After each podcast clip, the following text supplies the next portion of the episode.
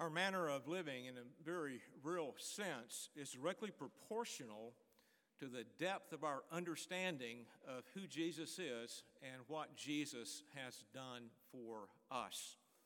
The Apostle Paul tells us this as we turn now to the Word of God, Colossians chapter 1, beginning with verse 15. Colossians 1, beginning with verse 15, where we read, He is the image of the invisible God, the firstborn of all creation. For by him all things were created in heaven and on earth, visible and invisible. Rather, thrones or dominions or rulers or authorities, all things were created through him and for him. And he is before all things, and in him all things hold together. And he is the head of the body, the church. He is the beginning, the firstborn from the dead, that in everything he might be preeminent. For in him all the fullness of God was pleased to dwell, and through him to reconcile to himself all things, whether on earth or in heaven, making peace by the blood of his cross. And you, who once were alienated and hostile in mind, doing evil deeds, he has now reconciled in his body of flesh by his death, in order to present you holy and blameless and above reproach before him. If indeed you continue in the faith, stable and steadfast, not shifting from the hope of the gospel that you heard, which has been proclaimed in all creation under heaven, and of which I, Paul, became a minister. The word of the Lord. Let us pray. Father, as we turn to this passage of Scripture, show us Jesus. In Christ's name, amen. You may be seated. One of our veterans several years ago told me of his time at the U.S. military cemetery in Normandy, France. He spoke of standing and looking out over the many, many white grave markers that represent the soldiers that gave the ultimate sacrifice to protect our freedoms. I remember standing up on the hill at Arlington National Cemetery outside of Washington, D.C., and looking out over those white grave markers and just thinking about the price that has been paid for me and my family and for this church to worship and to live in freedom. Renee and I observed the very dignified, solemn ceremony of the soldiers at the tomb of the unknown soldier marching in perfect cadence, showing respect to those who gave the ultimate sacrifice do we really think that we can consider what Memorial Day is all about and it not affect how we live? Considering the sacrifice of one's life that was given in service to our country, would that not cause us to live in a more worthy manner, to live maybe with more honor, certainly to live with greater gratitude. Who or what inspires you? On this Memorial Day weekend, certainly those who have paid the ultimate sacrifice inspire us to live better as citizens of this great country. But today we want to reflect upon the ultimate one who inspires living. We might even say living better, walking in a more worthy manner. It's the very one that the Apostle Paul encouraged the Colossians to look to to be inspired to walk in a manner worthy of the Lord, fully pleasing to Him. Last week we began this series on the book of Colossians by considering Paul's prayer. You'll find that prayer in the first 14 verses of chapter 1. And in verses 3 through 7, or 3 through 8 rather, Paul begins by giving thanks.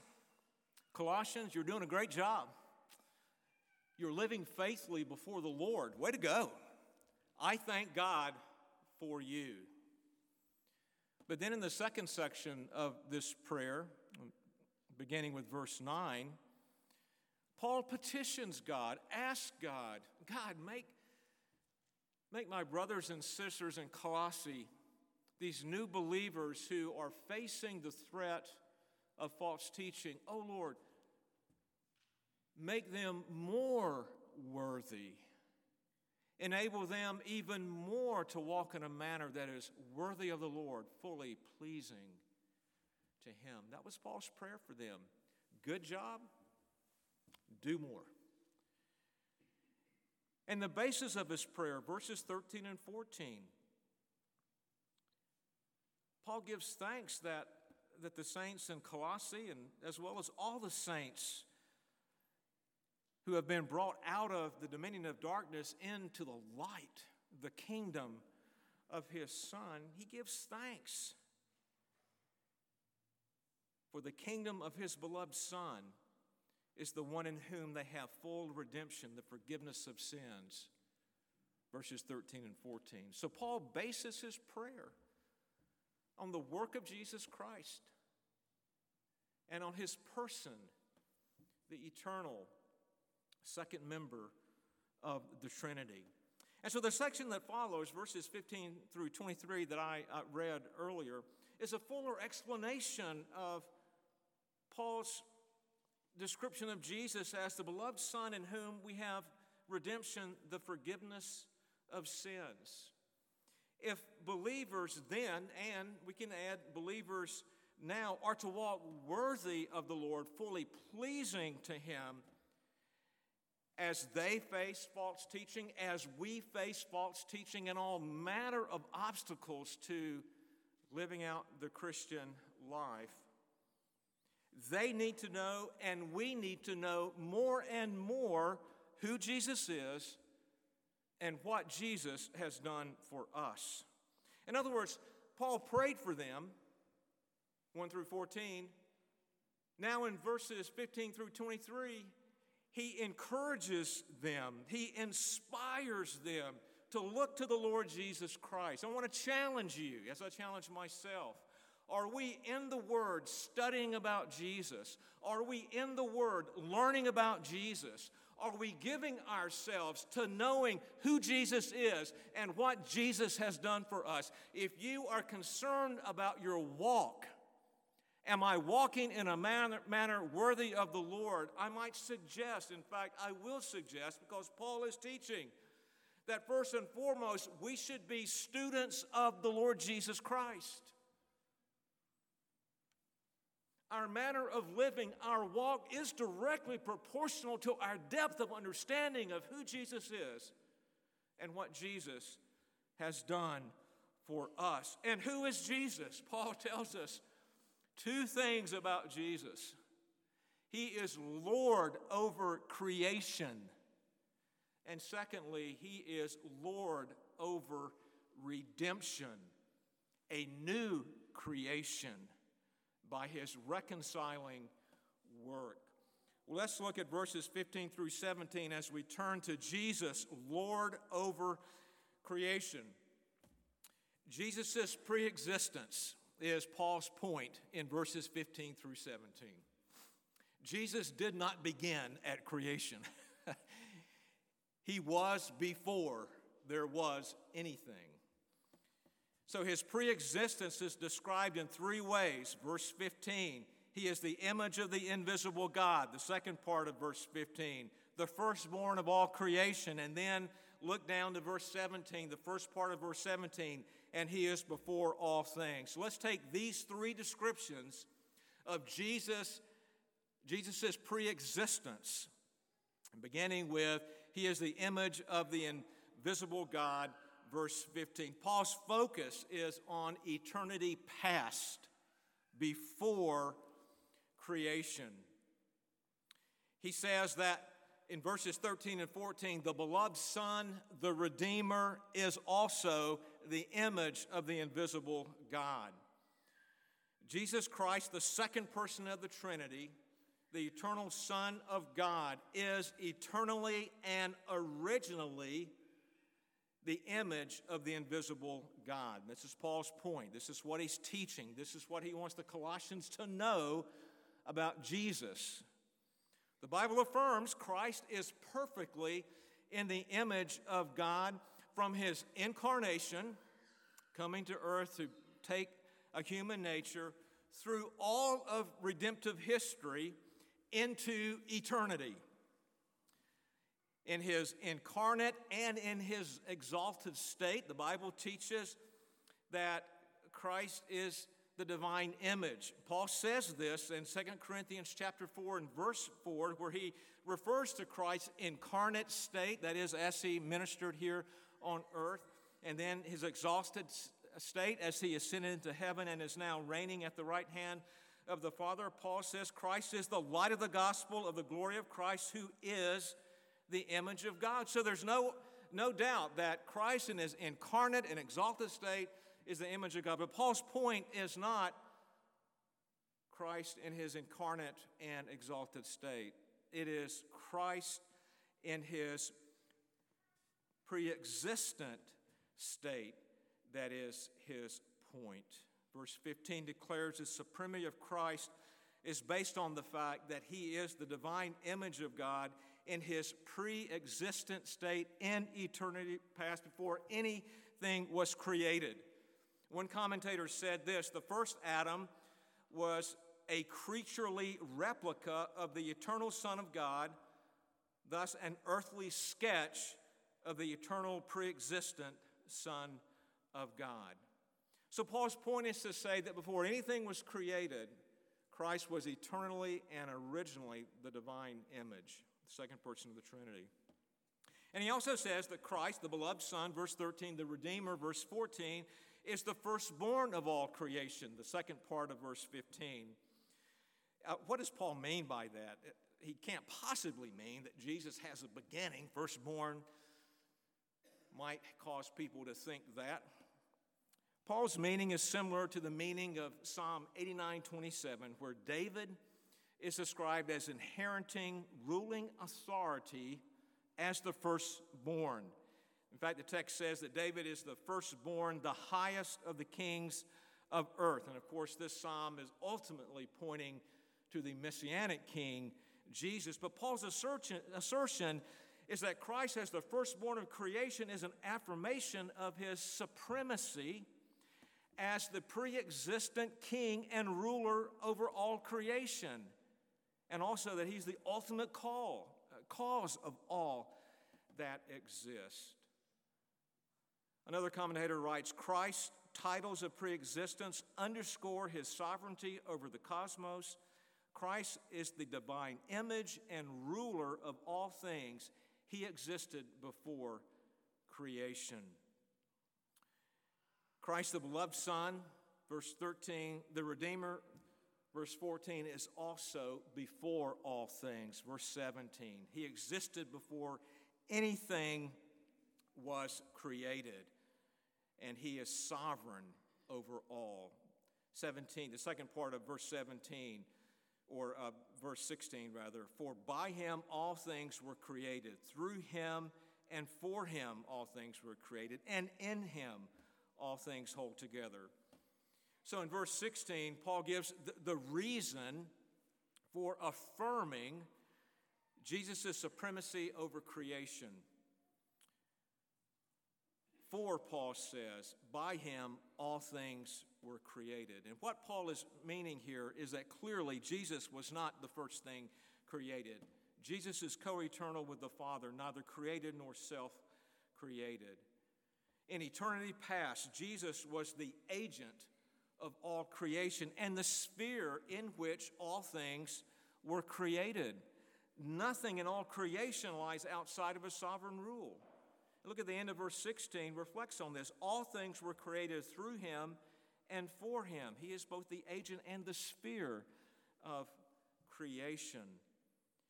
And we need to see that, that the all in all things is all inclusive. All inanimate and animate things were created without exception. In the earthly realm, in the heavenly realm, visible things, things invisible.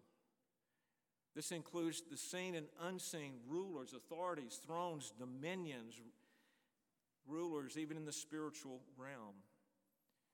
In verse 17, Paul summarizes Christ is Lord over creation. He is before all things, He is the pre existent divine image and ruler over all, and in Him all things hold together. He created all and is sovereign over all, every square inch and every molecule, even evil, fallen, wicked spiritual powers, is under his sovereign control. So that is what Paul is teaching about the Lord Jesus Christ his sovereignty, his lordship over all, because he is he's the pre existent divine image, the firstborn of all creation. He is before all things. Let me draw one implication. How would Paul's affirmation about Jesus as Lord of the cosmos, sovereign over all, inspire the Colossians to walk in a manner worthy of the Lord, fully pleasing to Him? How might it inspire us? As the Colossians face false teaching, Paul wants them to know who Jesus is sovereign, so they will not be deceived by these false teachers. Jesus is Lord of the cosmos.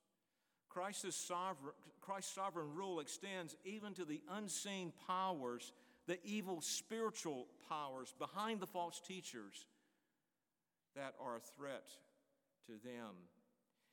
In Christ, all things are held together. He sustains the cosmos. He is in complete control and maintains complete control over creation.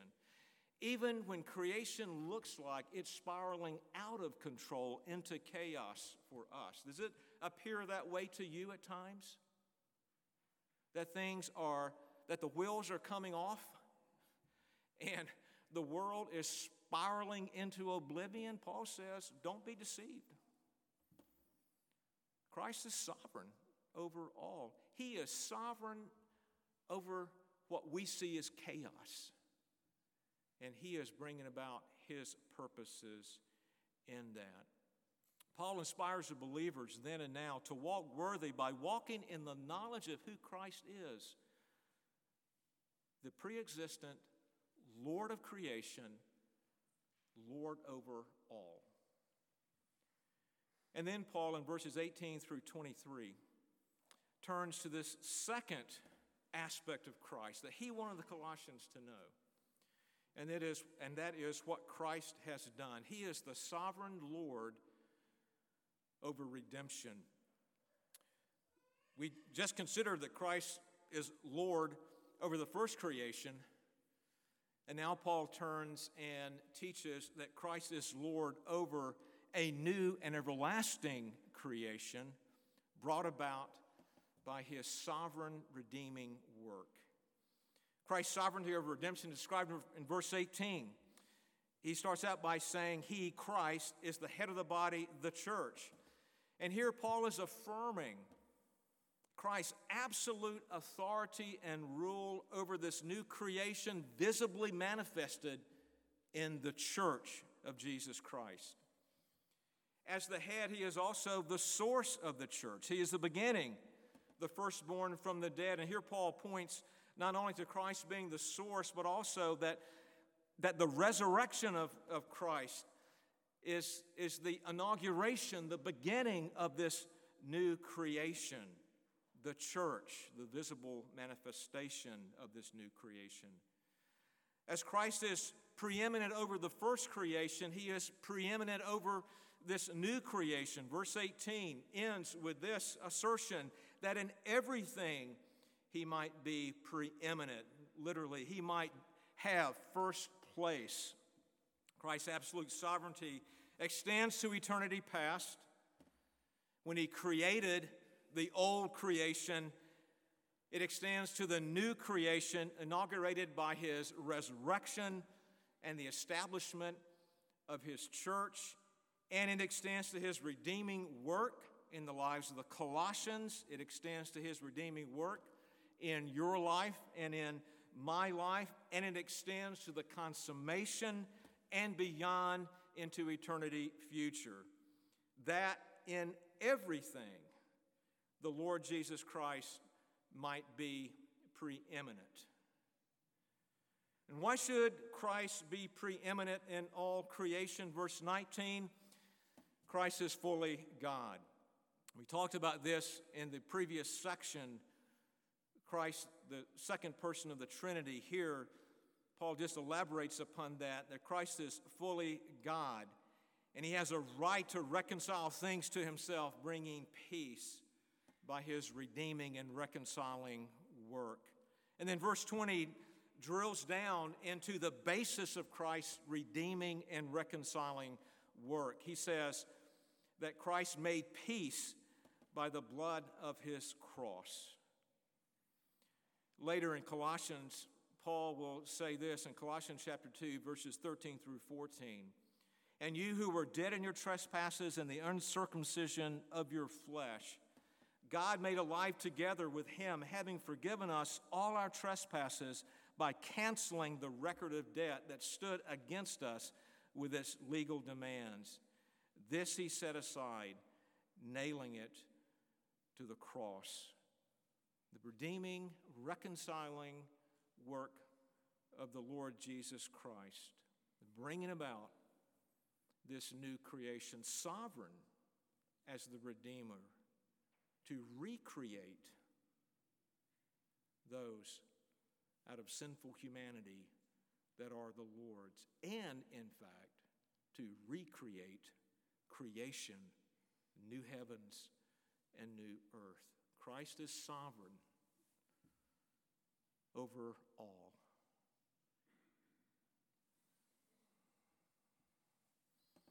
Why is there a need for redemption? Adam, who was created in the image of God, as we read earlier, the first Adam being a replica of the archetype image of God, the divine image in heaven. But Adam failed. He sinned, became a sinner. And his sin nature extends to his posterity, the human race, you and me. Enmity now characterizes the relationship between God and His creation, God and His creatures, God and man. Even creation itself is affected by the fall. And Paul tells us in Romans 8 that it groans for redemption. Jesus, the Lord over redemption, brings about a new creation by his reconciling work on the cross. By his blood, the debt of sin the sinner owes God has been paid for and canceled in full. The enmity that, that sin created has been wiped out, and now peace characterizes the new creation and the new creature, the new person in Christ Jesus. In order for peace to reign in this new creation, not only do, the sinners need to be reconciled, but the rebellious enemies of Christ, be it the spiritual powers that are unseen and those who are the hands and feet of those spiritual powers that are unseen, that are seen rebelling against Christ and His church. In order for peace to reign, the enemies, the rebellious enemies of Christ, must be defeated and destroyed. His reconciling work renews creation, and one day there will be a new heavens and a new earth. Now, I want to draw an implication at this point? How would Paul's affirmation about Jesus as Lord of redemption in a new creation by his reconciling work inspire the Colossians to walk in a manner that is worthy of the Lord, fully pleasing to him?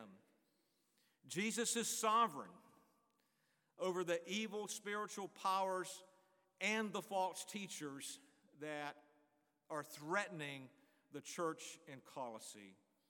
He is also the Lord of redemption, bringing reconciliation and peace. And He will bring peace, and what that means is He will defeat and destroy the enemies of Christ and the enemies of peace. Paul inspires the believer to walk in a manner worthy of the Lord, conscious that the Lord is not only sovereign over those evil powers, that opposition that they face, but He will bring about peace, and that means He will defeat the enemies and He will destroy the rebellious. He will vanquish every foe that rebels against Him and His church.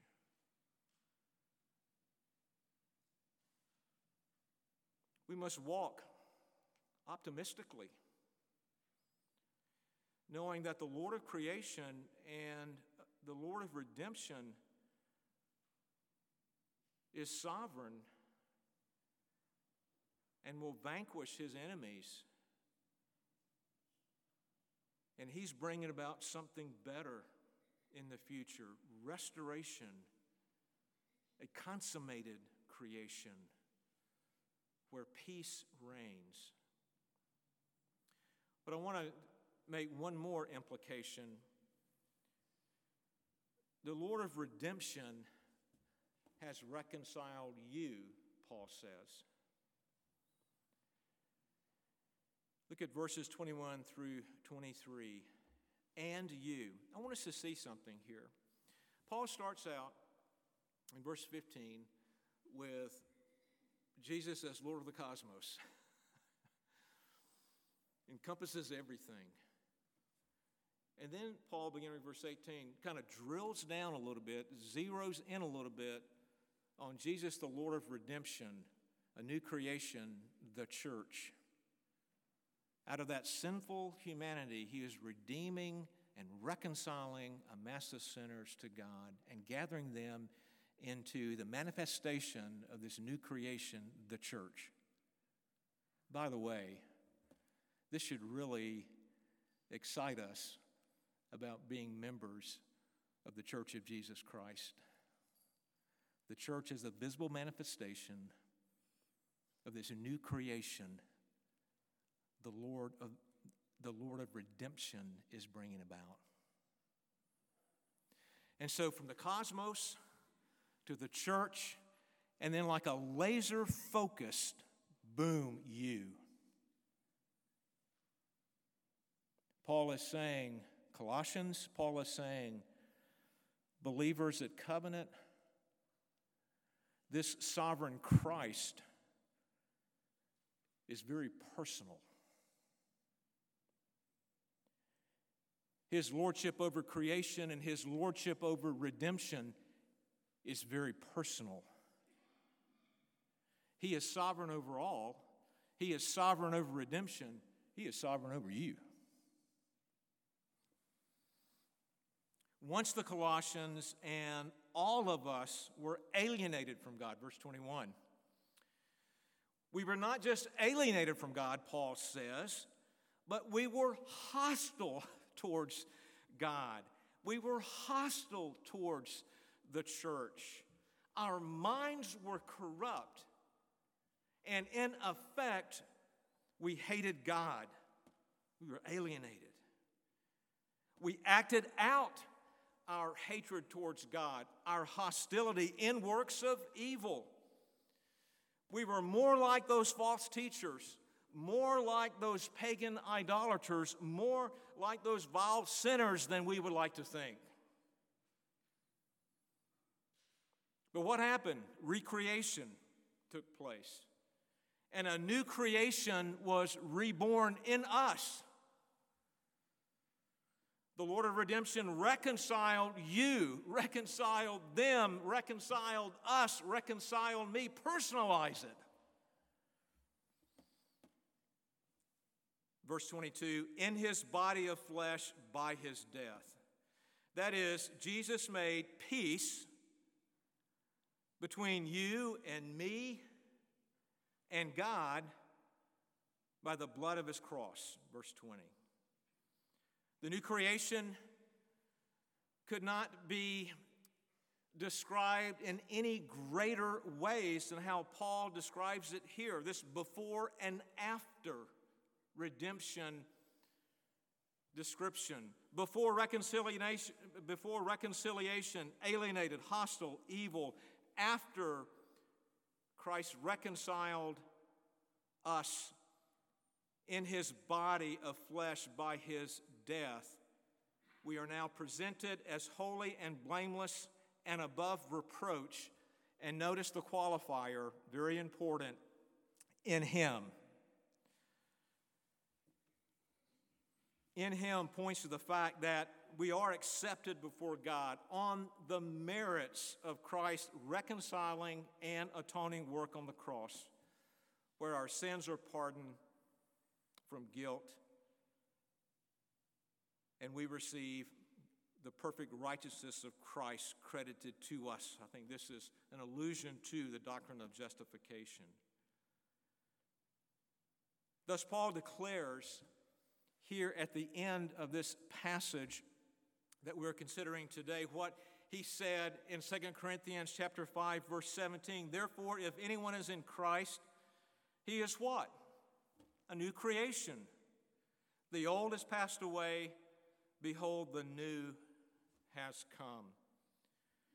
Paul inspires believers in Colossae and even today here at Covenant to walk in a manner worthy of the Lord, convinced that the Lord of redemption really does bring peace by, recon- by his reconciling work on the cross.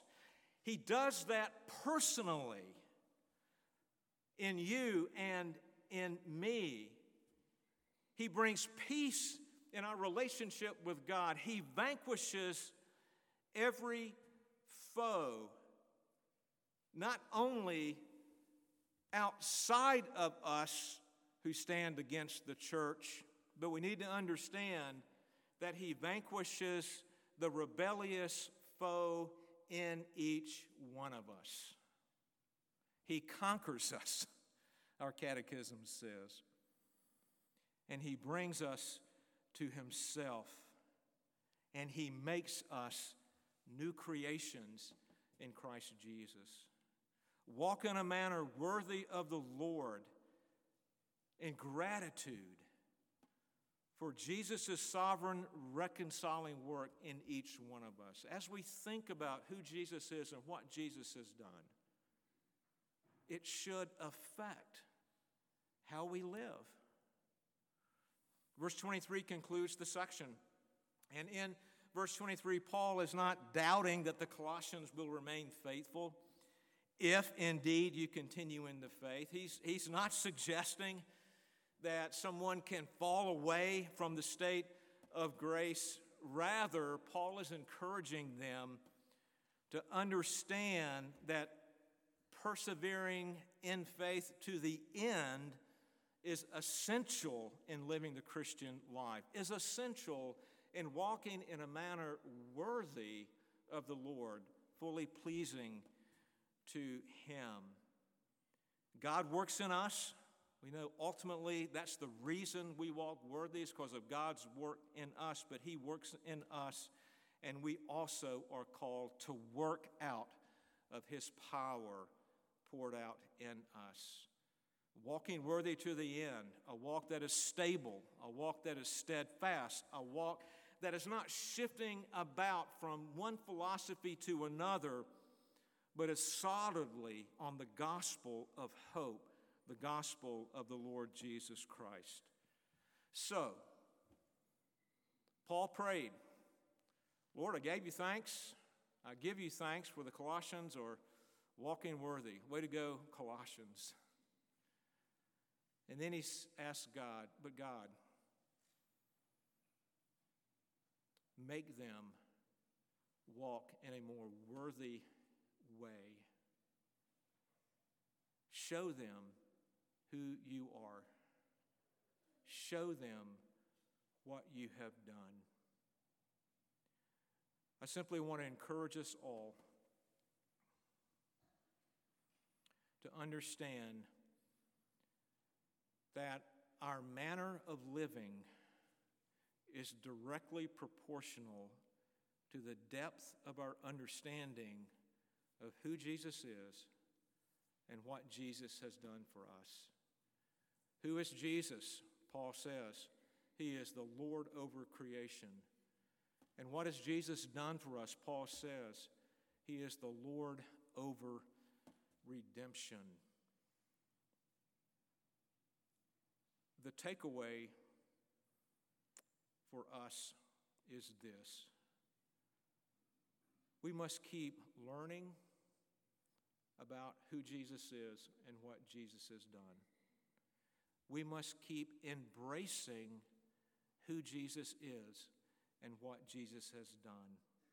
That by God's grace and by his power, that being fully convinced more and more of Jesus, the sovereign Lord of creation, Jesus, the sovereign Lord of redemption and reconciling all things to him, himself, that indeed we may walk in a manner that is more and more worthy of the Lord, fully pleasing to him.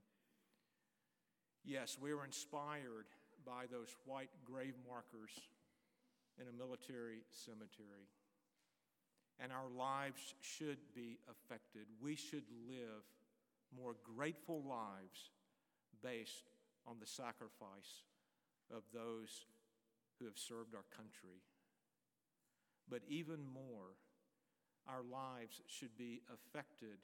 We should be inspired by the Lord Jesus Christ, who is sovereign over all and is sovereign over you and me as new creations in Christ Jesus. Will you study about him? Will you learn about him? Will you pick up your Bibles often and pour out yourself to the Word of God that you may know more and more who Jesus is and what Jesus has done for you and walk in a manner worthy of the Lord. Let us pray. Father, we thank you that you tell us all we need to know about you and about your will for us and the way of salvation. You tell us everything that we need to know about the Lord Jesus Christ in your word. And Father, my prayer for myself and for my brothers and sisters here at Covenant is that you would impress upon us more and more that we need to study about Jesus. And our inspiration must come from his person and his work, that we would walk in a manner worthy of you, fully pleasing to you. And we pray this in your name. Amen.